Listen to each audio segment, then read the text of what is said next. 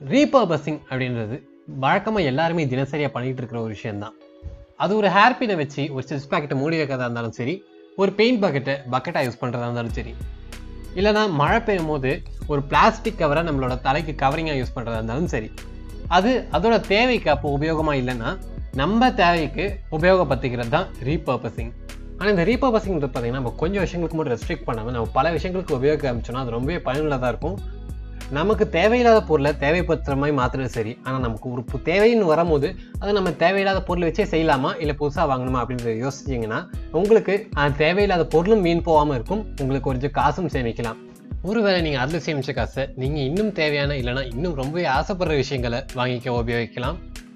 இந்த மாதிரி ரீபர்பஸிங் மட்டும் ஒரு நல்ல ஐடியா என்னன்னு பார்த்தீங்கன்னா நீங்கள் ஒரு பாக்ஸ் வச்சுக்கிட்டு அதை வந்து நீங்கள் வந்து பொருட்கள் நம்ம தூக்கி போடுறதுக்கு முன்னாடி அந்த பொருட்கள் உண்மையாகவே தேவையில்லாததா? இல்லை அது ஏதாவது ஒரு பொருளுக்கு என்னைக்காவது தேவைப்படுமா அப்படின்னு யோசிச்சுட்டு அதை வந்து நீங்கள் அந்த பாக்ஸில் போட்டு வச்சுக்கலாம். அந்த பாக்ஸ் நிரம்புற அளவுக்கு நீங்கள் வந்து பொருட்கள் வச்சுக்கிட்டா போதும். ஏன்னா ரொம்பவும் பழைய பொருட்கள் நம்ம சேர்த்து வச்சுக்க முடியாது. தேவையில்லாத பொருட்களையும் சேமிக்க முடியாது. இந்த மாதிரி வச்சுக்கிட்டிங்கன்னா உங்களுக்கு அளவாகவும் இருக்கும் பயனுள்ளதாகவும் இருக்கும்.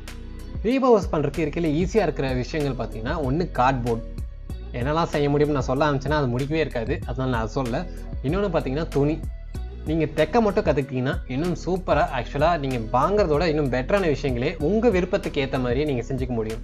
அதில் தான் இந்த ரீபர்பஸிங்கிறது ரொம்ப முக்கியமான விஷயம் பார்த்தீங்கன்னா உங்களுக்கு பிடிச்ச மாதிரி நீங்கள் செஞ்சுக்கலாம். அதுதான் இதில் இருக்கிறது இருக்கலே பெரிய வரம். இந்த உலகத்திலே உங்கள் தேவைக்கு ஏற்ற மாதிரி உங்களோட பெஸ்ட்டாக வேறு யாராவது செய்ய முடியாது.